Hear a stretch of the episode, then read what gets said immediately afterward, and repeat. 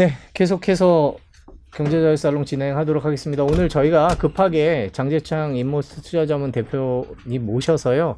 어, 어젯밤 미국 상황, 그 다음에 오늘 상황, 그 다음에 앞으로 상황 짚어보도록 하겠습니다. 안녕하세요. 안녕하세요. 어, 예, 오늘 갑자기 저희가 이렇게 부탁드렸는데 나와주셔서 감사합니다. 일단 어제 발표된 CPI부터 네. 얘기를 해봐야 될 것 같아요. 그러니까 뭐 지난달에 8.5, 이번 달 8.3. 그럼 뭐 내려가긴 내려간 건데 예상보다 높다는 이유로 세계 전 세계 시장이 휘청거렸는데 네, 네, 네. 어떻게 보셨어요? 내용은 좀 사실 우려감이 많이 들만했지요. 음, 그러니까 헤드라인이 내려간 거는 맞는데 8.5에서 8.0 내려간 건 맞는데 요즘 같은 이 이런 시기는 인플레이션이 이제 정점을 찍었다라는 게 제일 중요하겠다 보니까 전월 대비가 더 중요해요. 음, 근데 헤드라인도 전월 대비는 증가했습니다. 네. 지난달에는 마이너스 0.1이었는데 이번에는 플러스 0.1이니까 상당 부분 굉장히 난, 난감했고요. 그 다음에 그 연준이 중요하게 생각하는 코어 CPI가 생각보다 훨씬 강하게 올라왔기 때문에 전 네. 숫자로는 전달에 5.9였는데 이번에 6.3이 된 것도 쇼크인데 월 증가율 아까 제가 말씀드린 전월 대비가 두 배로 올랐습니다. 0.3이었던 게 0.6이 된 거죠. 그러니까 뭐 사실은 그 큰 숫자만 봐도 네. 쇼크가 있었고요. 그 안에 내용물에 들어가면은 또 거의 전 부분이 상승했기 때문에 그 그게 좀 충격을 줬던 것 같고요.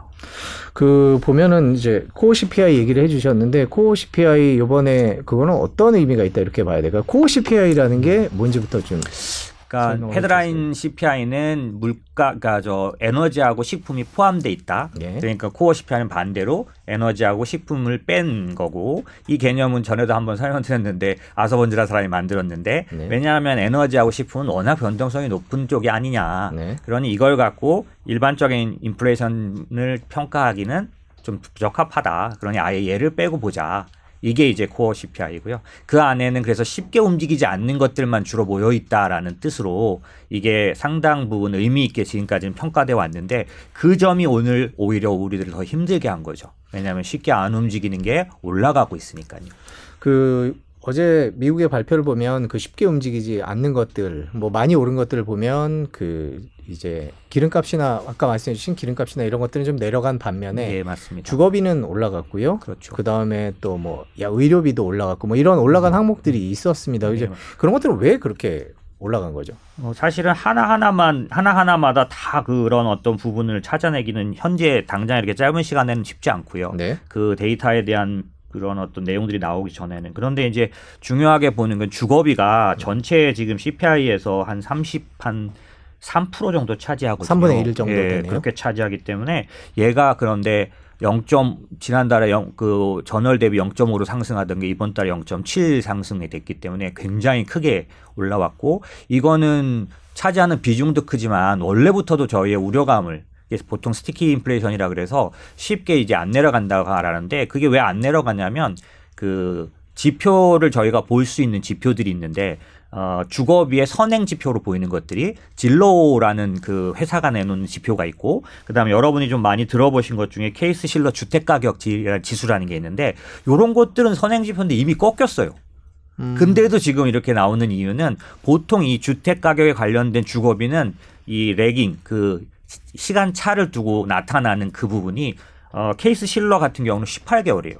그러니까 꺾이고 나서 18개월 뒤에 나온다고 할 정도로 그러다 보니까 이미 선행 지표는 올해 주- 어, 중 초반부터 막 꺾이는 걸 봤는데 아시다시피 모기지 금리가 6%대까지 이상 올라가면서 주택에 대해서는 가격이 계속 내려가고 있고 주택 경기를 아직 걱정할 뭐 우려할 정도는 아니지만 나빠지는 거는 다 알고 있었는데도 이 주거비가 역, 역시나 강하게 살아 있었다는 거고 이게 더 걱정스러운 건 사실 그 아까 시간 차이로 보면 올해 말까지도 계속 떨어지지 않을 가능성이 좀 있어서 그렇다면 인플레이션의 낮은 숫자는 보기가 어렵지 않겠냐는 게 이번에 확 드러난 거죠. 아, 그러니까 일단 올해 말까지는 인플레이션이 눈에 띄게 떨어지기는 쉽지 어렵다. 않다라는 게 이제 주거비에서 볼 수 있고 그다음에 또 많이 올랐다고 얘기 되는 게 식료품 비용이에요. 식료품 그렇죠. 비용이 올랐다는 건 뭘 의미하는? 사실은 그 뭐 그 식료품 원래 가격 우리가 말하는 곡물 가격이나 이런 것도 영향을 주지만 여기에는 서비스 지수 서비스 물가가 포함됩니다. 그러다 보니까 전체적으로 이번 물가를 봤을 때 발표한 인플레이션 중에서 서비스 물가 부분이 상당 부분 강하게 전체적으로 보면은 어 코어 CPI를 보면 서비스 물가 부분이 56%를 차지해요. 근데 얘들이 다 강하게 나타났다라는 거죠. 식료품을 말하면서 왜 서비스 얘기를 하냐면 식료품 부분 안에 그 식품 물가 안에 그 서- 서비스 부분도 있기 때문에 예를 들면 뭐 그 음식 음식물과 관련된 여러 지표들 중에 뭐 레스토랑 같은 것도 다 들어갈 수 아, 있겠죠. 그렇죠. 예, 네. 그래- 그런 것들이 다 포함하다 보니 사실 미국 CPI가 어려운 게 뭐냐면 여기서 하나 하나 발라내야 정확하게 개를 볼 수 있는 면들이 여기저기 같이 껴 있어요. 음. 그래서 지금 식품도 단적으로 제가 하루 만에 이거를 식품 이래서 올랐습니다라고 할 그건 없는데 전체적으로 나타난 영향력을 보면 서비스 쪽 물가가 많이 오르면서 이 의료 서비스도 마찬가지거든요. 네. 그것도 전부 서비스 물가죠. 서비스 물가라는 게 사실 그거 아닙니까? 상품 물가가 아닌 뭔가 어떤 인건비 같은 인건비, 그런 거지 않습니까? 그 부분이 이번에 상당 부분 올라오면서 전체적으로 올라오면서 어, 시장에 부담을 주게 됐다라고 볼 수 있겠죠. 그 대표님께서 자주 표현하시는 이제 sticky 끈적끈적한 인플레이션 잘 떨어지지 않는 그런 인플레이션이라고 말씀을 예. 많이 해주 그런 게 네네. 걱정이다라고 네네네. 말씀을 해주셨는데 이번에 발표한 내용을 보면 대부분의 항목들이 그런 거 같아서 인플레이션이 쉽게 꺾이지 않을 거다라는 일종의 좌절감 같은 거를 주기도 하는 것 같아요. 맞습니다. 정확하신 말씀이고요.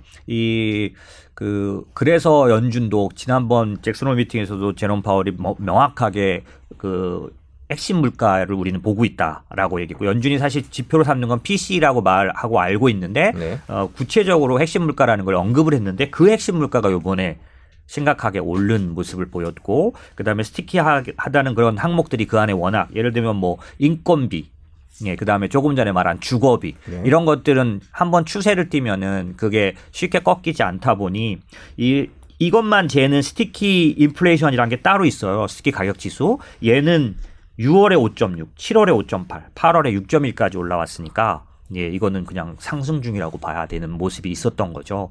그래서 사실은 시장은 굉장히 낙담했는데 저는 이런 생각이 있습니다. 지금 전 반응이 굉장히 크잖아요, 지금.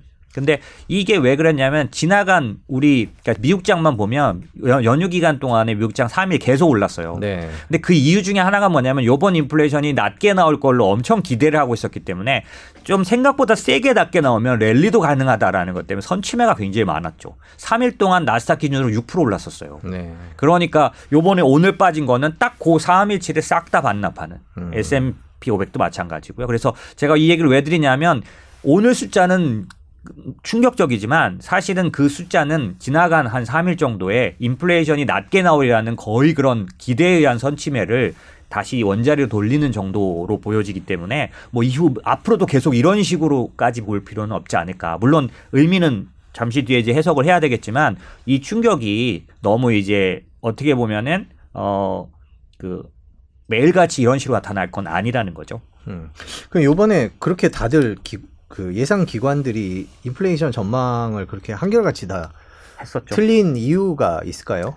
사실 인플레이션은 쉽지 않은 대상이라고 봐야겠죠. 전망하기가. 네, 왜냐하면은 어 지나간 20년 동안 인플레이션 시대가 아니었던 것도 있고 사실은 경제 산업 구조가 바뀌면서 인플레이션에 영향을 받는 그 구조들에 대해서 생각보다 좀 어, 제대로 알아내기가 쉽지 않은 부분이 있습니다. 그래서 편차가 좀 생겼고 다만 이제 그 그러니까 예를 들면 주거비 같은 경우에도 만약에 연준이 MBS를 강제로 매도했었다면 지금보다 더 강한 속도로 앞으로 또 그럴 수 있습니다. 앞으로 더 우리가 아까 한 뭐 앞으로 하반기 내내 내려가지 않는다고 하지만 만약에 너무 심각하게 주택 경기가 나빠지는 현상이 온다면 당연히 빠르게 떨어지겠죠. 네. 그- 그런 것들이 지나간 기간 동안에 생각보다는 안 일어났죠. 음. 예를 들면 MBS 같은 경우도 이게 뭐냐면 QT와 연결된 얘기인데 연준의 QT 중에서 제일 우려됐던 MBS 부분이 오- 오히려 줄이는 게 아니라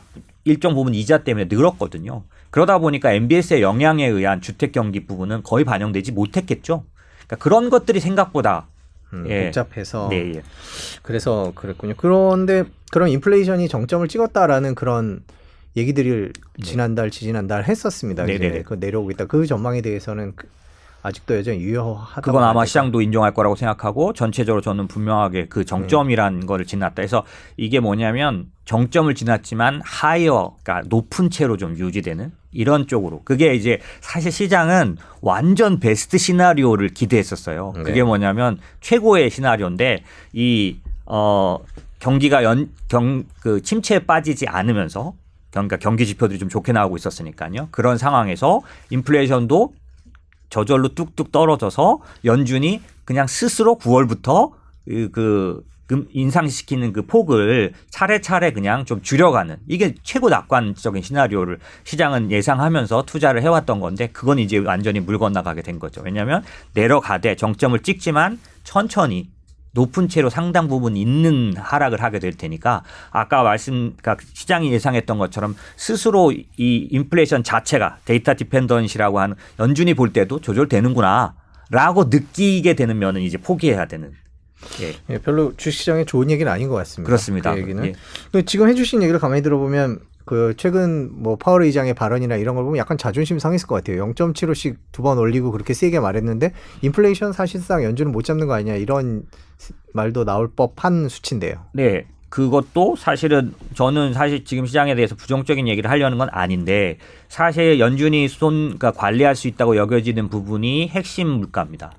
그건 수요의 영역이기 네. 때문에 그런데도 수요를 줄이고 수요에 의해서 조절을 하겠다고 선언을 하고 또 상당 부분 강한 금리 인상을 진행해 왔음에도 불구하고 수요가 여전히 강한 모습이 나타났기 때문에 말씀하신 그런 우려감들은 생길 수도 있고 그렇기 때문에 시장이 오늘 더 두려워했다. 왜 연준은 더 강하게 밀어붙이게 되지 않겠느냐. 이 수요를 줄이는 길밖에 없다라고 생각을 하면 그런 강하게 밀어붙인다는 뜻은 침체를 더 가깝게 하는 요인이 될 테니 시장 입장에서는 사실 나쁜 것만 있는 거죠. 음. 그 오늘 기사를 보면 시, 시카고 상품거래소에서 보면 이제 연준이 FOMC가 9월 20일, 21일 FOMC에서 몇 퍼센트 올릴까 이거를 퍼센트를 보니까 이 CPI 발표된 이후에 0.5% 포인트 올린다는 가능성은 0%가 됐더군요. 그렇죠. 그리고 오히려 1% 포인트 올릴 거다라는 얘기가 또 확 늘어났는데 네네네. 뭐 저희가 전망 얘기를 안 할 수가 없어요. 뭐 금리를 1% 올린다라는 건 뭐 이제는 무덤덤 해- 해지해졌나 싶기도 하지만 엄청 크게 올리는 거잖아요, 솔직히. 맞습니다. 예, 그런 게 뭐 역사적으로 이렇게 몇- 자주 있지 않죠. 네. 예, 그몇번 없기도 없었지만 어떻게 전망하세요?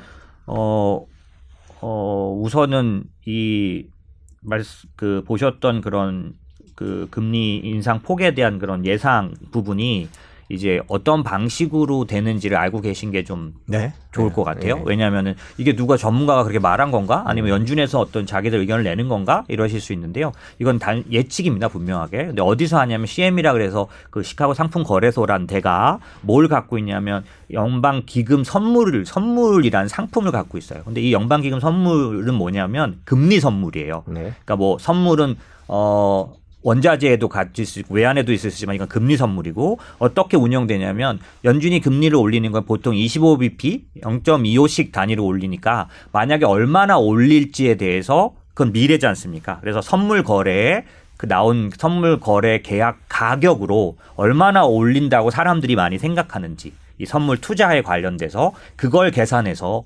내놓는 숫자예요. 조금 더 디테일하게 말씀을 드리면 어 FFER이라 그래서 매일같이 뉴욕 연은이 내놓는 일일 금리를 가지고 사람들은 선물 거래를 배팅을 하게 되는 거죠. 이게 봤을 때 기금 금리를 거- 자, 보자면 그렇게 올라갈 거로 보인다. 그래서 그렇게 해서 이, 이 어떤 어 뭐라 그럴까 투자한 선물 투자를 갖고 그 계약 가격을 갖고 낸 게 지금 말씀하신 75bp 부분이 68%. 네. 조금 전에 제가 들어오기 전에 보니까 네. 어, 누구 어, 보시는 분들도 CME로 가시면 다 보실 수 있어요. 그 FedWatch라는 네. 그 곳으로 가시면 거기에 가시면 볼 수 있는데 지금 100bp 같은 경우에도 한 38%뭐 네. 요런 정도까지 와 있다라는 걸 알 수 있고요. 사실 요것만 저희가 보지 않고 하나 더 보는 게 있는데 스왑 그- 그- 금리라는 게 있습니다. 스왑이라는 게 뭐냐면 어, 미래 금리와 지금의 금리를 거래하거나 혹은 한국의 원화 그러니까 한국의 그런 어떤 한국의 금리와 미국의 달러 금리를 서로 상대방이 교환하는 거래를 하는 그런 거래들이 있는데 그 스왑 거래를 하려면 기본적으로 3개월 뒤, 6개월 뒤, 1년 뒤의 금리를 예상을 한번 해봐야 되거든요. 네. 왜냐하면 그 만기가 1년짜리라면 1년 뒤 금리가 어디에 가 있는지를 따라서 자기가 손해를 볼 수도 있으니까요. 요 스왑 금리를 갖고 산출을 해 보는 경우에도 지금 어느 정도 올라갈 수 있느냐가 나오는데 어 기준으로 보면 요거는 어떻게 나오냐면 내년도 5월 달 기준으로 어 얼마 전까지도 4% 그러니까 금리를 예상했는데 지금 430으로 올라가 있어요. 단 하루 만에 그렇게 아. 예, 최종 금리가 한 300, 그러니까 30bp 더 올라가서 430, 4.3%까지 올릴 걸로 연준이 최종적으로 올리는 걸 말하는데 이런 수학 금리 같은 걸 통해서도 이 예측을 할 수 있는데 이런 것들이 전부 다 어, 오늘 하루 만에 바로 조정이 일어났다라고 보는 거는 상당 부분 시장 영향을 받고 있다라고 볼 수 있고요. 아, 제가 생각하기에는 지금 이런 오늘의 뭐그 어, 어떤 인플레이션이 올랐기 때문에 안 좋게 나왔기 때문에 이번 9월 달 FMC에서 몇 bp 오르냐 올릴 거냐 뭐 75냐 100이냐 이걸 지금 이제 말씀 나눈 중이지만 사실 이건 그렇게 중요하진 않다. 음. 왜냐하면 잭슨홀 미팅 때 이미 어 강력한 그 긴축을 시사했고 그때 시사한 걸로 75bp가 이미 정당화 그러니까 거의 시장에 반영이 돼서 가격으로 이미 전가된 상태이기 때문에 여기서 100bp를 올린다고 해도 사실 아주 가- 충격적인 그런 부분은 아닐 거고 그럼 뭐가 더 중요하냐? 사실 지금 시장을 지배하는 가장 중요한 포인트는 언제 그 연준이 금리를 최종적으로 올리는 그런 멈추는 금리 인상을 멈추는 기간하고 그다음에 최종적으로 올리는 최고 가장 높이 올리는 terminal rate라고 말하는 금리가 얼마냐. 요게 네. 가장 중요하다라는 거죠. 그럼 지금 말씀해 주신 내년 5월에는 그럼 4.3%까지 금리가 올라가 있을 수 있다. 그런 그렇게 거는 사람들이 제일 많다. 이렇게 해석할 수 있는 그러니까 건가요? 뭐 지금 현재는 스왑이라든지 이런 거래를 보면 그 바로 그렇게 이제 어그 거래 금리에다가 반영을 시키고 있다라고 볼 수 있는 거죠. 네, 금리는 뭐 그렇게 빠르게 올라갈 것 같은데 금리가 그렇게 빠르게 올라간다는 거는 곧그 경기 침체 우려가 커지는 거고 그렇기 때문에 세계 주식 시장이 떨어졌다 이렇게 봐야 될 것 같은데 네, 예, 예. 그 앞, 일단 저희가 그 표를 준비했는데요. 그 미국과 유럽 증시가 얼마나 떨어졌는지 한번 보고 가겠습니다. 이제 충격이 크긴 컸던 것 같습니다. 이제 다우존스가 마이너스 3.93, S&P 500이 4%, 나스닥 5%, 그다음에 이제 프랑스, 영국, 독일도 뭐 계속 빠졌습니다. 우리나라도 그랬고요. 그만큼 충격이 컸던 것 같고요. 뭐 다우존스가 떨어졌다는 1200포인트가 떨어질 수도 있군요. 뭐 뉴스에서 어제 1200포인트가 떨어졌다는 CNBC 기사고요. 이게 참 인상적인 그림, 그림이었는데 이제 아시아 쪽이 많이 떨어졌다 그러면서 이제 모든 종목들이 올라가면 초록색이고 떨어지면 빨간색인데 전부 빨간색으로 표시됐다 이런 게 오늘 이제 시장의 주요 눈에 띄는 기사들을 제가 정리를 해 봤는데요. 자, 지금 이렇게 상황이 되면 뭐 당분간은 계속 FOMC가 다음 주니까요. 이제 네. 일주일 남았는데요. 네. 그때까지는 장이 안 좋다 이렇게 봐야 될까요? 우선은 어 좋을 수 없으니까요. 일단 어 이런 인플레이션이 발표됐을 때 저희가 뭐 시- 다른 시장들이 많이 하락한 것들을 보면서 마음에 사실 정서적인 충격을 먼저 받아요. 그러니까 일종의 공포감이랄까, 그 다음에 완전 비관적인 그런 느낌을 갖는데 그것보다 먼저 이 그 요번 인플레이션이 가져온 장기적으로 가져올 수 있는 그런 어떤 구체적인 변화 그런 게 어디까지냐 이거가 더 중요하지. 그러니까 제가 왜 이 얘기 드리면 좀, 좀 약간 말이 꼬였는데 어떤 거냐면 저 시장 하락을 보면 충격부터 받는다는 거죠. 그리고 자칫하면 이, 그, 이, 이 이벤트가 엄청나게 어, 비관적으로 더 다가올 가능성만 있는 거죠. 왜냐하면 그 숫자에 질려서. 근데 이 숫자는 조금 전에 말씀드린 것처럼 미국장 같은 경우에는 기본적으로 한 3일 정도 기대감으로 올랐던 것만 딱 반납하는 나스닥 기준으로 5%대에 빠진 요 정도는 사실 역사적으로도 4, 5번밖에 없었다고 할 만큼 크게 빠졌으니까 숫자는 질리지만 사실 정확하게는 3일간 오른 걸 그대로 반납한 정도거든요. 3일 동안 한 6% 정도 올랐었거든요. 그래서 그런 면에서 보면 요 숫자만 너무 그렇게 보지 말고 그 충격적으로만 받아들이지 말고 앞으로 어떤 영향을 줄까라고 생각을 하면 단기적으로 피할 수 없는 건 첫 번째 어 terminal rate라 그래서 연준이 최종적으로 이게 제일 중요한데 마지막 내년도까지 해가지고 가장 높이까지 올리려고 하는 금리가 얼마일까?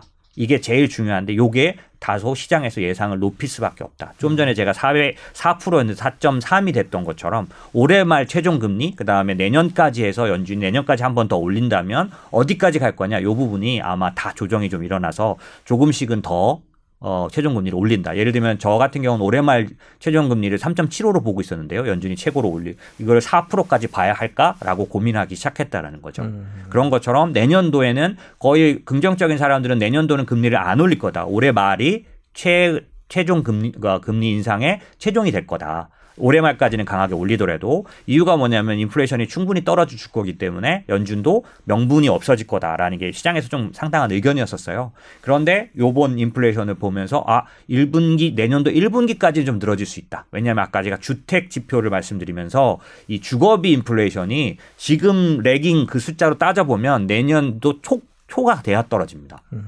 예, 거의. 물론 여기 변수가 있어요. MBS를 연준이 시장을 파괴하면서까지 강하게 매도해버리면 완전 주택 경기를 무너뜨릴 거기 때문에 그렇게 된다면 훨씬 더 주거비 관련된 인플레이션은 더 빨리 내려올 수 있겠죠.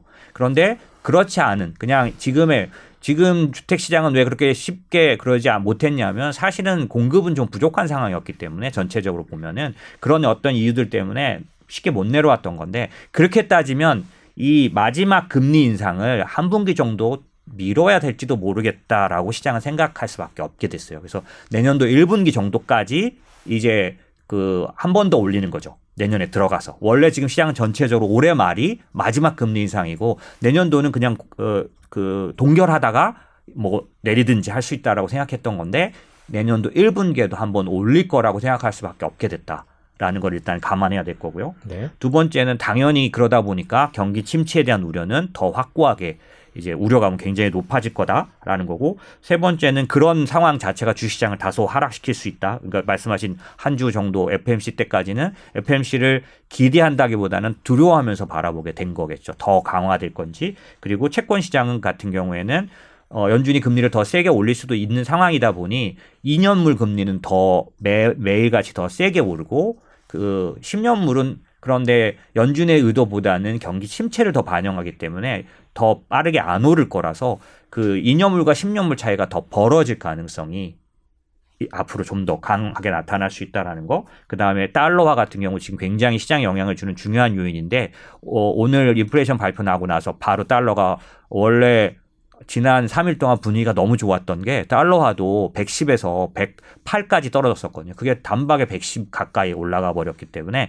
앞으로 한 달 정도 내에 달러화는 뭐 올해 말까지 본다고 해도 한 2, 3% 정도는 더 강세를 띨 가능성을 이 인플레이션 때문에 갖게 됐다. 요게 이제 당장 단기적으로는 바로 다 연결돼서 일어날 수밖에 없는 일이죠. 요 정도는 우리가 감안해서 봐야 할 거고 이렇게 단기적으로 에 의해서 내가 왔다 갔다 하는 사람이 아니라면 그럼 얘가 중장기적으로는 어떤 영향을 줄까라고 생각을 해봐야 된다라는 거죠. 그 시장의 공포에 대한 얘기를 조금 해보겠습니다. 저희가 오늘 그 공포 지수죠. 빅스 지수를 가져와 봤는데요. 어, 표를 보시면 오늘 27.27입니다. 제가 오늘 낮에 캡처를 한 건데요. 오른쪽 끝에 초록색이고 저 위에 하늘색이 코로나 때죠. 코로나 때 이제 60을 넘어서 66 점 얼마였던 걸로 제 기억을 하는데 그리고 이제 올해 장이 안 좋았던 저기 빨간색 5월, 6월 이때 하면 지금보다는 좀 높았던 상황인 것 네. 같아요. 그래서 전반적으로 이 공포 지수를 보면은 뭐 5월, 6월 정도의 상황이 아닐까라는 얘기를 하시는 분들도 있어요. 그에 대해서는 어떻게 생각하세요? 뭐 워낙 5% 떨어진 게 충격이어서 네네. 그만큼 부담스럽게 다가오긴 예, 말씀- 합니다만. 예, 일일 하락이나 그다음에 영향을 받아서 사실 전 세계 우리 우- 그 음, 한국장 같은 경우에도 어제 분위기가 너무 좋았고 네. 뭐 이거 시장이 바뀌는 거 아니냐. 야, 이럴 정도였는데 이제 한꺼번에 몰아서 빠지니까 당연히 충격이 컸고 좌절감이 컸을 테지만 제가 말씀드리는 건 이거를 뭐 그 지속적인 어떤 요인으로만 꼭 보진 않아야 된다라고 말씀을 드린 이유가 지금 질문 주신 것처럼 이 빅스 지수를 통해서 말씀을 드리려는 건 아니지만 전체 시장을 한번 이렇게 좀 떨어져서 보면 크게 이제 그 관망하고 기간을 두고 보면 사실 올해 시장은 어땠냐면 올해 초가 시작되면서 작년도에 갑자기 말을 바꾼 연준 파월 때문에 어 이유는 인플레이션이었죠. 인플레이션이 처음에는 간과했던 표현이었다가 이게 심각하다라는 표현으로 돌아서면서 그래서 연 인플레이션 잡기 위해서 금리를 올려야 되겠다고 하는 바람에 상반기에 초에 1월부터는 어떤 거였냐면 인플레이션 공포와 그로 인한 연준이 금리를 어디까지 올릴지 모른다라는 공포. 그래서 1월, 2월, 3월에는 4.5, 5.0이 마구 반영되던. 네. 예. 그래서 결국 금리가 어디까지 갈지 모르겠다가 반영돼서 최저 가격이 6월 달에 나왔는데 6월 둘째 주인가요? 이때쯤에 S&P 500 기준으로는 3,600을 갔습니다. 음. 예, 그리고 PR 기준으로 봤을 때 15배 후반까지 떨어졌던 거죠. 그러니까 이런 정도로 갔었는데 제가 이 얘기를 왜 드리냐면 그때 공포는 뭐였냐면 인플레이션이 도대체 얼마로 나올지도 알 수도 없었던 거죠. 계속 올라만 가고 있었으니까요. 그리고 그러다 보니 연- 인플레이션이 어디까지 뭐 10점 뭐 영국처럼 10을 넘고 15를 넘고 뭐 예전에 볼커 때처럼 그 더 높은 인플레이션을 갈지도 모르는 공포 때문에 이 금리를 연준이 어디까지 올릴지 모른다라는 공포에 최대 반영을 한 게 사실 그 3,600이었다라고 저희는 보고 있는 거죠. 이게 왜 그러냐면 우선 생각해야 될 부분이 뭐냐면 지금 이 약- 약세장이 보통 때 약세장하고 다르다는 걸 알고 계셔야 된다는 거죠. 보통 때 약세장은 어, 지금같이 이렇게 금리를 올릴 때 나타나지 않는 편이에요. 왜냐하면 금리를 올린다는 건 경기가 좋아지기 네. 때문에 금리를 올리는 거라서 대부분은 지금같이 안 나타나고 지금은 그럼 왜 금리를 올리냐면 인플레이션을 잡기 위해서 올리는 거라서 인플레이션을 잡기 위해서 올리는 금리 상승은 반대로 이제 시장이 그 위기로부터 벗어난다는 시그널이 어디서 오냐면 금리가 더 이상 상승하지 않을 때부터 음, 네. 예, 이게 하락하면서부터 완전 추세적인 상승을 하게 되죠. 그래서 그런 면에서 보면 첫 번째 6월 달에 있었던 어디까지 금리가 못 갈지 모르겠다는 공포가 가장 극심했을 거로 저는 생각하고요. 저 빅스 같은 경우에도 그런 면에서는 어 시장의 최대 공포는 아마 그때였을 거다. 네. 어디까지 금리가 올라갈지 모른다는 공포가 어디서 왔냐면 어디까지 인플레이션이 올라갈지 모르겠다. 지금은 그렇지 않습니다. 지금은 이 코어 CPI가 여러 가지 실망을 시켰지만 정점이라는 거에 대해 정점을 지났다라는 부분에 대해서는 왜 의심을 안 하냐면 에너지 때문이에요. 음.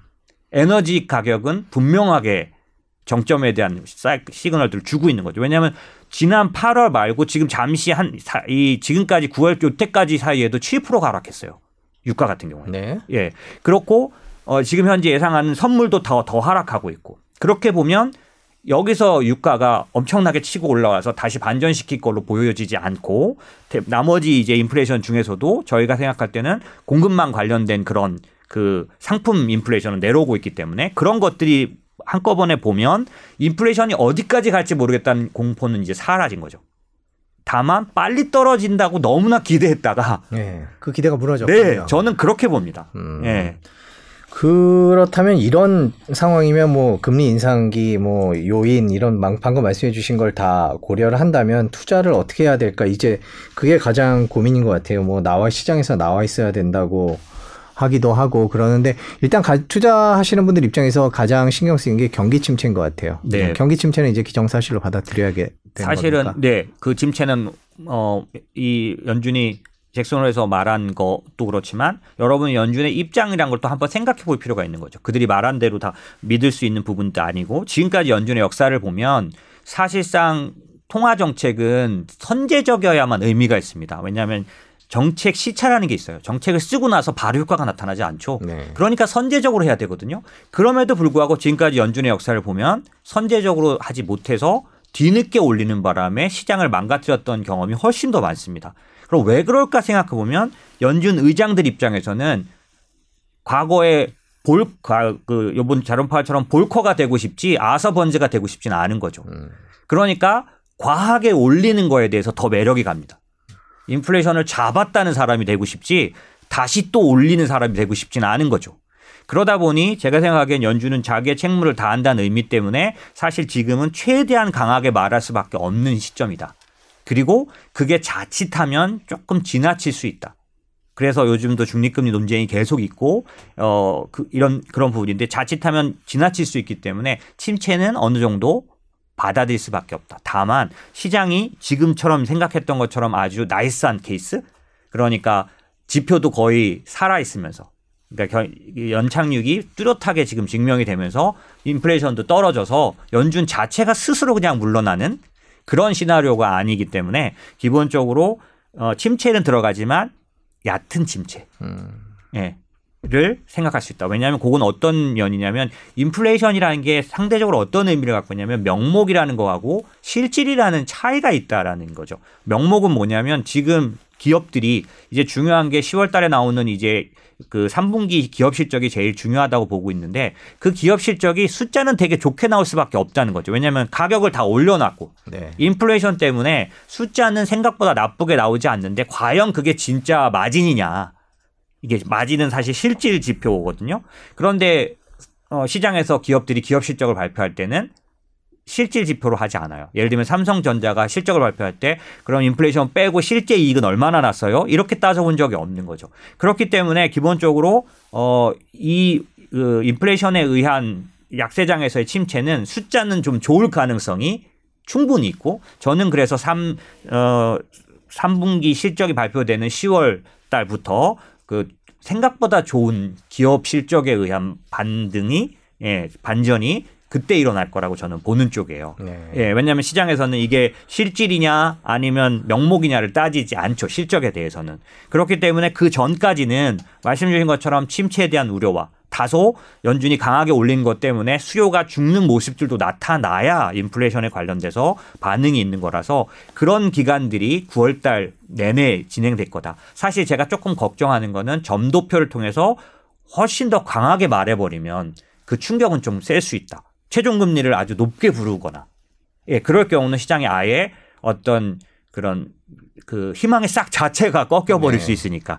그래서 저는 사실 이번 그 FMC 때 발표나는 점도표가 시장에 좀 영향을 많이 줄 거다라고 생각을 하고 있고요. 생각보다 어 뭐 아주 충격을 주지 않는다면 사실은 지금 정도의 모습일 거고 10월 달에 가서 실적들을 보고 시장 그 구체적인 추세적인 어떤 반등을 할 수 있는 부분. 왜냐하면 10월 달에 기업 실적이 나오면 인플레이션 지표가 한 번 더 나옵니다. 그 사이에 또 PCE 같은 것까지 다 합치면 고용 지표까지 하면 세 가지 정도를 볼 수가 있어요. 그러면 지금보다는 조금 더 쌓여진 데이터를 볼 수 있게 될 거고 그런 면에서는 조금 더 신뢰할 수 있는 그런 부분이 되지 않을까라고 보고 있고 어, 저는 그런 면에서는 10월 달에 기업 실적이 오히려 반전 포인트가 될 거다 라는 거고 그렇게 생각하면 시장이 너무 낙관적인 시나리오로 먼저 움직였다고 저는 생각하는 편이에요. 음, 인플레이션의 성격이 있는데 네. 얘를 너무 그러니까 유가 떨어지는 거나 이런 걸 보면서 너무 그렇게 봤고 사실 유가는 분명하게 떨어졌지만 어 에너지는 그렇게 쉽게 떨어질 수가 없는 게 천연가스를 미국이 50% 이상 사용해요. 난방을 할 때 미국도 천연가스 가격 영향을 받는다는 얘기죠. 당연히 그리고 유가가 올라가니까 전기 관련된 비용이 높아지죠. 이것들이 에너지 전체에 영향을 주기 때문에 우리가 미국의 그 휘발유 값이 떨어진 것만 갖고 인플레이션이 뚝뚝 떨어지려고 보는 건 약간 좀 억측이거든요. 근데 이번에 시장에서는 그런 실망감들이 많이 나타났다라고 봐야겠죠. 예, 뭐 복합적인 상황이가 어떻게 될지는 봐- 넘어야 될 고비들이 너무 많은 것 같은데요. 이럴 때는 투자를 뭐 어떻게 하시나 이렇게 정확히 말하면 이제 자산 운영을 하시니까 예. 이럴 때는 어떤 전략을 쓰는 게 맞을까요? 사실 지금은 어떤 말이 더 가까 그러니까 쉽게 와닿냐면 이제 아예 현금을 갖고 있어서 네. 예, 아주 더 악화되는 거에 대해서 대비를 하는 게 필요하다 이렇게 말할 수 있는데 그것들은 그때 그때 자산 배분을 실행하는 그런 어 투자 기관들이 하기에는 적합할지 모르죠. 왜냐하면 결정의 속도도 빠르고 네. 그 다음에 어떤 그 실행하는 것도 굉장히 강하니까. 근데 사, 개인은 그러지 못하기 때문에 지금 제가 무슨 말씀을 드리고 싶냐면 사실 제가 건 20년 이쪽에 있었고 주로 개인 음, 투자자들에 관련돼서 일해 왔기 때문에 그분들의 특성을 봤을 때는 어 지금 같은 때 단속을 해놨다가 정말로 확실하게 이제 다시 올라가기 시작할 때 들어가는 일을 잘 못합니다. 그래서 어 구체적으로는 오히려 지금이 떨어져 있어 전체적으로는 하락해서 싸게 살 수 있는 기회라고 보여진다면 오히려 지금 투자를 하는 게 그러니까 just로 사는 건 못할지 모르죠. 네. 가장 바닥에서 살 거나 이러지는 못할지 모르지만 제가 볼 때는 장기적으로는 조금 더 효과가 있고 제가 어 말씀드리는 얘기는 어떤 어 투자 중에서도 뭔가 그 trading 단 단기 투자 이게 아니라 자산 관리 입장에서 말씀을 드리는 거라서 내 연금이라든지 내 어떤 자산들이 어 결과적으로 1년 뒤, 3년 뒤, 5년 뒤에 불어났느냐라는 걸로 거꾸로 평가를 해 본다고 하면 지금 같은 때는 어 새로 들어갈 수 있는 돈이 있다면 오히려 들어가야 한다. 전에도 말씀드렸지만 만약에 연금이 보험이나 뭐 이런 쪽에 있으시다면 혹은 연금 준비를 새롭게 하셔야 된다면 지금이 전체적으로 낮아져 있는 시기인가를 보고 제가 말씀드렸던 것처럼 지금의 인플레이션이 내년까지 끌고 가면서 계속 연준으로 하여금 금리를 올렸다 내렸다 할 요인의 인플레이션은 아니다. 이게 이제 70년대 Great Inflation 시대하고는 그냥 한 네 가지 정도 다른데 크게만 딱 보면 그 당시는 오일 쇼크 때예요. 그리고 그 당시는 달러 패권이 깨지던 때이기 때문에 완전한 달러 약세 시기입니다. 이 두 개가 만나면 엄청난 인플레이션이 나타나요. 지금은 그 두 가지 다 아닌 거죠. 음. 예. 그렇기 때문에 그때처럼 아주 정말 저희가 앞부분에 sticky inflation 얘기했지만 그게 내년도 초반 정도까지 이 가는 인플레이션을 말하고 내년 하반기 정도에는 어느 정도 정말 조절된 인플레이션을 볼 수 있게 될 거라고 보는데 그 정도 천천히 떨어지는 걸 말하는 거지 70년대처럼 몇 년째 끌고 가면서 시장을 어렵게 할 인플레이션이 아니라는 거죠. 그렇게 보면 최종 시장에 그 최종 투자할 수 있는 기회는 내년도 1분기까지 정도일 거고 조금 더 그러니까 그 바닥은 그거보다 육- 한 3개월 정도 일찍 나오기 때문에 사실 제일 싸게 살 수 있는 그런 기회는 올해 그 3분기나 4분기가 될 가능성이 있는 거죠. 그런 측면에서 생각을 해보면 그래서 조금 더 장기적으로 운영하는 돈들은 오히려 지금처럼 이렇게 악화된 얘기들이 나올 때 매달 사거나 그 다음에 아까 제가 말씀드린 것처럼 다음 10월 달에 기업 실적이 의외로 이제 좋게 나오는 그런 시점들이 나오면 시장의 반전이 이루어질 수 있는데 이럴 때 차라리 들어가는 게 낫다 라고 생각하는 거죠. 예, 그 저희 댓글을 그냥 말씀드리 몇 개 소개해드리면 디디오님께서 너 그냥 긍정적인 걸 깔아 놓으신 거 아니냐라는 음. 얘기도 있고요. 네. 또 그다음에 밤밤티브님께서는 어, 이번 인플레가 국제정치 변수에 의해서 어, 문제가 생긴 것 같은데 그래도 그런 저 국제 정치 변수들이 또 요즘에 뭐 지난번에 네네네. 출연해서 신냉전 얘기, 블록화 네네. 얘기 많이 해주셨지만 그런 것들이 깔려 있는데 너무 긍정적으로 보는 거 아니냐라는 질문을 해주시는 것 같아요. 그 충분히 일리가 있으신 질문인 있- 것 같아요. 맞습니다. 예. 네, 네. 그래서 저한테 상당 부분 그렇게 보여지는 부분이 있는데 네. 저는 이 자산 시장을 좀 오래 봐왔어요. 그래서 제가 그냥 시간이 길지 않으니 차곡차곡 설명을 못 드리면 간단하게 그냥 어 집중적으로 설명을 드리면 지금 자, 이 전체 자산 시장은 높은 금리를 견디지 못합니다.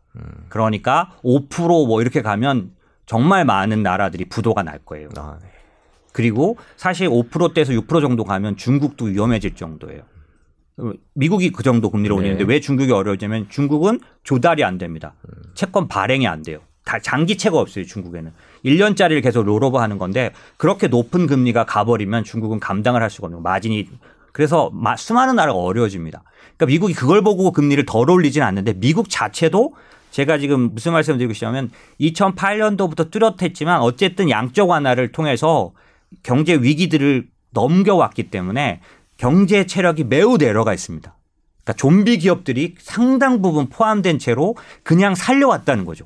이, 이게 뭘 말하냐면 돈의 값이 너무 금리가 너무 높아지면 견디지 못하는 그 강, 견디는 강도가 아주 약하게 돼 있다, 현재. 음. 그렇기 때문에 어 만약에 지금 이렇게 강하게 나가지만 그렇게 강하게 나가지만 어느 정도 경제적인 침체 기준이 높게 평가될 경우에는 연주 내릴 수밖에 없어요. 왜 그러냐? 볼커조차도 그 ISM 지수가 어, 50 밑으로 내려간 다음에는 중간에 금리를 내렸습니다. 계속 올리다가 79년도인가 ISM, 지, ISM 지수가 50 이하로 내려가면서 선행 지수가 다 내려가 버리니까 볼코도 금리를 내렸었어요. 왜냐하면 견디지 못하니까요. 그랬다가 다시 올린 거거든요. 그런 것처럼 기본적으로 이 그 제가 보는 좀 자산시장의 근, 긴 그림은 긴, 그러니까 큰 그림은 지금처럼 이렇게 어, 어떤 그런 공포감을 할 만큼의 그런 상황은 맞지만 생각처럼 계속해서 올리거나 그러니까 진정한 고금리는 못 온다고 저는 보는 편이에요. 그 전에 경제가 견디지 못하니 내리기 시작할 겁니다. 그러면 내리기 시작하면 달러가 약세로 전환돼요. 약세로 전환되면 신흥국들이 살아납니다. 당연히 금리를 지금 이, 이 인플레이션이 왜 우리 다른 모든 나라를 다 내려놨냐면 이것 때문이거든요. 연준이 더 많이 올린다는 거지 그럼 우리도 따라 올려야 돼. 이렇게 되는 거거든요. 네. 결국 연준이 멈춘다면 멈추는 거고 내린다면 내리는 겁니다. 그러면 연준이 어떠냐를 봐야 하는데 좀 전에 말씀드린 것처럼 미국의 경제 체질은 예, 4%대 정도지. 왜냐하면 지금 돈을 풀어놓은 곳들이라든지 뭐 가게에 쌓인 자산 이런 것들이 있기 때문에 지금 이렇게 짱짱하게 밀고 나가는 것처럼 하지만 일정 부분 지금보다 어느 정도 진행되고 나면 삐걱거리기 시작할 거예요. 그러면 연준이 어디까지 견딜 수 있느냐라고 본다면 견딜 수 없을 거라는 거죠. 그렇기 때문에 제가 보기에는 terminal rate를 4.5, 막 5, 뭐 5.0 이렇게 다 보기 어렵다. 사실 4, 4%대 초반 어느 정도를 가고 나면 상당 부분 연준이 후퇴해야 될 텐데 그 전에 인플레이션이 어느 정도만 조절되는 모습만 있다면 연준은 명분도 갖게 되는 거죠. 예, 그런 면에서 아까 질문 주신 것처럼 너무 이제 이 국제 정세에 의해서 인플레이션이 계속된다면 어떻게 하는 거냐라고 말씀하실 수 있는데 이 인플레이션이 미국이 생산해 내서 수출한 거기 때문에 그쪽의 금리 정책 과 같은 것들을 통해서 그다음에 달러의 약세 전환이라 이런 것들 을 통해서 풀어지게 돼 있습니다. 거꾸로. 그러니까 중국과 미국이 패권 전쟁에서 인플레이션이 나타났냐? 아니요. 2019년도에도 하고 있었는데 그때 적음 그 인플레이션은 없었어요. 갑자기 지금 인플레이션이 나타난 이유가 우크라이나하고 러시아가 싸워서 그런 거라고 생각을 하실 수 있는데 그게 그냥 전체적으로 볼 때 국제 정세에 의해서 유가 올라가고 막 그래서 인플레이션 나타났다고 보지만 본질적으로 저는 돈 많이 풀어서 그런 거라고 봅니다. 미국이 너무 많이 풀었기 때문이고 환율로 그거를 수출하고 있기 때문에 왜 우리가 1,490원, 1,400원을 가야 하는 거죠? 가야 하냐는 거죠. 사실은 그런 현상이라고 저는 돈의 값이 떨어졌으니까요. 그런 면에서 아 계속해서 나빠만 질 수 있느냐 그럴 수 없다. 왜 미국 자체가 견디지 못하는 그리고 필요도 없어집니다. 이제 달러가 충분히 이렇게 강세를 띠고 나면 연준이 이제 다시 달러 약세가 더 유리한 상황으로 가게 돼요. 지금은 강세가 유리합니다. 얘는 인플레이션을 잡아줄 수 있고 여러 가지 면에서 그래서 이런 달러 강세 속에서 인플레이션은 아주 꾸역꾸역 올라올 수가 없다. 음. 그럼 시장에서 한번 보십시오. 중국의 침체, 그 다음에 그 지금 딱 강달러, 그 다음에 전체적으로 이 그 뭐라 그럴까요? 어, 어, 국제 경제에 의해서도 이 전쟁에 의해서도 안 좋은 이런 모습들이 이 수요를 저는 유가가 제일 정확하게 그걸 나타낸다고 봅니다. 가만히 내버려뒀는데도 80불대까지 떨어져서 90불을 깨고 내려가는 이런 모습들은 수요를 생각하는 거잖아요. 그만큼 이런 어떤 수요 부분은 이제 그게 달해 있는데 우리들이 보는 인플레이션 숫자만 지금 충격적으로 나오는 음. 거라서 너무 이걸 보고 전체를 판단해서는 안 된다라는 거죠. 예, 지금 시장 상황 앞으로 전망까지 했는데요. 자, 이럴 때 투자자들은 인플레이션에 투자해야 되나요? 경기 침체에 투자, 뭐 경, 항상 보면 투자할 때 보면 미국의 뭐, 뭐, CNBC도 그렇고 그 보면 항상 나오는 게 이제 뭐 경기 침체에 강한 예. 섹터들 뭐 예를 들면 인플레이션에 강한 예. 섹터들 이런 얘기들 하거든요. 어떻게 네. 보세요? 그러니까 지금 투자는? 질문 주신 대로 아까 의문을 가지셨던 것처럼 제가 만약에 인플레이션이 점점 더 강화되고 침체가 훨씬 더 깊어질 거로 보는 쪽이라면 당연히 침체가 오래 가고 강도가 높을 거니까 지금 바닥이 제가 6월 달에 바닥이 아니라 그게 바닥으로 저는 보고 있는데 네. 어 그거보다 더 그 바닥을 깨고 내려가는 상황이 올 거니까 당연히 일정 기간 대비하는 투자를 하라고 전문가들은 말할 거고요. 저는 그렇게 보지 않으니까 네. 침체가 짧고 얕을 거라고 보는 편이니까 저는 그 침체를 이용해서 오히려 그, 그 침체로 인해서 싸게 살 수 있는 기회가 주어진 쪽들을 봐라. 그게 저는 기술주라고 보는 거죠. 아, 기술주. 초기 얕은 침체에서도 기술주는 두각을 다 나타냅니다. 왜냐하면 침체가 들어가면 그때부터 어떤 라운드가 되냐면 성장이 희소성이 확 드러나는 라운드죠. 이 상황에서도 성장하는 기업. 이 상황에서도 매출이 그뭐 증명되는 기업. 코로나 때 한번 생각해 보십시오. 그 상황에서 IT 기업들이 그러니까 이이 그 팬데믹 이런 이런 상황에서도 이익이 더 늘어난다는 걸 누가 상상? 하지만 그 상황에서 더 이익이 드러났잖아요. 우리가 모두 그냥 아 그게 그 팬데믹 효과지 뭐 음. 그라고 생각하지만 그렇게 모두가 셧다운되고 전부 다 이렇게 경기 경기가 멈춘 것 같을 때도 이익이 늘어나는 구조를 가진 기업이 있었잖아요. 그게 어디예요? 기술 기업이었다는 거죠. 지금 이번에 침체가 올 때도 사실 침체에 들어가면 또 이 상황에서 성장하는 기업을 따지게 될 거라서 사실 이 기술주에 대한 부분은 죽지 않을 거라 보고 두 번째는 만약에 제가 아까 말씀드린 대로 이게 인플레이션에 의한 약세장이기 때문에 인플레이션을 막으려고 금리를 올리는 거라면 금리가 멈추고 내려가기 시작해야 추세적인 반전이거든요. 그거에 제일 피해를 받은 데가 어딜까? 금리가 어디까지 올라갈지 모르겠다라는 공포감에 제일 많이 할인을 받은 데가 어딜까? 기술주인 거죠. 7, 80%가 우습게 할인을 받았었고 지금 요번에 6월 달 이후에 한 두 달 정도 반등 나올 때 50% 빠졌던 쪽들이 한 30%나 20%까지 메꿔진 상태예요. 근데 제가 아주 자세히 살펴보는 업종들의 종목들을 봐도 지금 아직 마이너스 2, 30%에 머무르는 것도 상당히 됩니다. 이제 그런 것들이 제가 보기에는 거꾸로 만약에 침체를 빨리 벗어나게 된다면 제일 많이 피해를 음. 받았기 때문에 이번에 금리 때문에 하락한 거니까요. 그래서 금리 때문에 하락한 이 장에서 최대 소, 그 피해를 본 데를 투자하는 게 올라 그게 바뀌고 반전될 때 가장 많이 올라갈 때를 찾는 게 아니겠느냐. 그 다음에 기관들은 짧게 짧게도 얼마든지 하지만 짧게 못 움직이는 개인들에게 있어서는 오히려 쭉 올라가는 거, 큰 폭으로 움직이는 거 이런 걸 찾아야 되는 거 아니냐라는 생각이고요. 그래서 저는 또뭐 굉장히 많이 그 비판이 있으시겠지만 예. 저는 오히려 이 기간에 그 기술주를 살 수 있는 기회가 될 거다 이렇게 생각하고 있고요. 그 기술주의 범위는 어떤 지금 너무 큰데 뭐 어제 예. 아까 한지영 기자가 나와서 얘기하는 거 보니까 뭐 엔비디아 같은 게 9% 빠지고 뭐 알파벳, 아마존 다 OS 7%씩 빠지거든요. 네네. 이게 최고의 기술 기업들이라는 그렇죠. 것들이 이렇게 네. 빠지는데 네. 이게 선뜻 이거를 이렇게 또 훅훅 떨어지는 것들 이렇게 큰 기업이 이 정도인데 네, 예. 어, 그런데 손이 잘 안 나갈 수도 있는 지금. 당장은 어, 지난 6월달 저점에서 애플만 해도 상당히 올라왔습니다. 음, 예, 네. 그러니까 PER이라는 게 상당히 많이 회복된 거죠. 그 당시 15.8배까지 떨어졌던 게 지금 뭐 18배, 19배를 다 올라가고 이런 애들은 26배씩 가 있어요. 빅텍들은.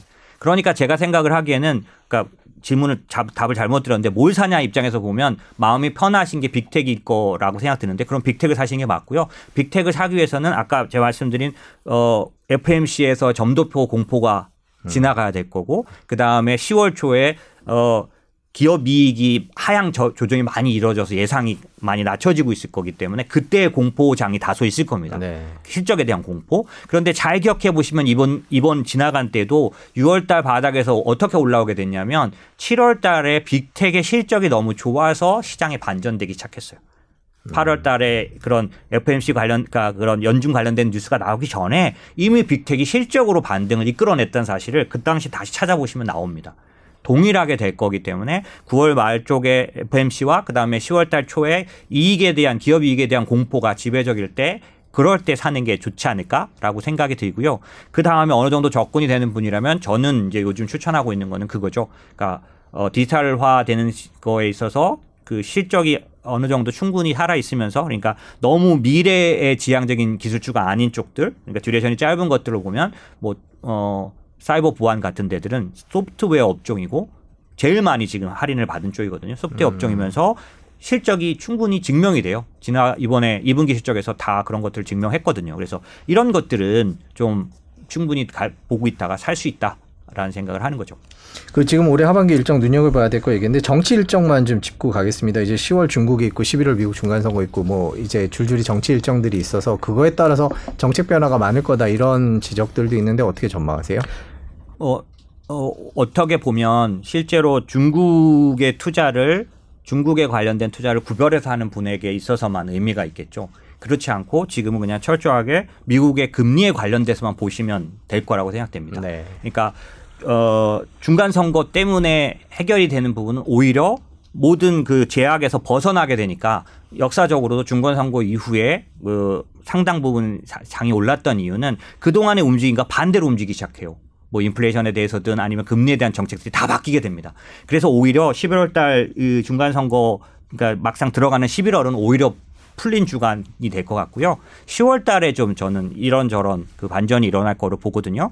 그렇게 생각을 하면은 뭐 정치 일정을 갖고 제가 말씀드릴 부분은 좀 없는 것 같고 아까 제가 말씀드린 앞으로 시장에서 어 제가 보는 바로미터는 지난번 6월 달 저점에 가장 뚜렷한 시그널이 10년물 금리가 3.5까지 가고 나서 더 이상 가지 못하고 음, 내려가기 내려. 시작했어요. 그게 내려갔다 지금 3.4에 와 있는데요. 얘가 다시 그 고점을 갱신하고 또 다른 임계점을 찾는 구간으로 가게 된다면 시장은 좀 더 하락할 것 같습니다. 지난번 6월 저점 3,600인데 S&P 500으로 보면 그거보다 더 내려갈 걸 각오해야 될 것 같고요. 앞으로 9월 FOMC 막 이러는 동안에 10월 10년물 미국 금리가 3.5를 넘어서 3.6, 3.7 이렇게 헤매게 된다면 그때는 손을 모으고 사는 거를 일단 멈추었다가 예, 충분히 금리가 다시 6월 달그 저점을 찍을 때 금리 고점을 찍고 내려온 것처럼 다시 내려가기 시작해야 사는 게 맞다고 봅니다. 그런 측면에서는 어 저는 깨진 않을 거라고 보고 있죠. 왜냐하면 경기 침체 그런 게 구- 심해지면 심해질수록 10년물 금리는 또 내려가는 효과를 갖기 때문에 왔다 갔다는 하겠지만 이번 그 지난번 3.5 정도를 깨지는 않을 걸로 보고 있습니다. 네, 저희가 약속된 시간을 훨씬 넘겨서 얘기를 해서 이제 마무리를 해야 될 것 같습니다. 참 시장을 보기가 싫을 정도의 상황이긴 한데 오히려 또 말씀해 주시는 거 들으니까 공부해야 될 것들이 훨씬 많은 것 같습니다. 오늘 긴 시간 고맙습니다. 네, 감사합니다. 예.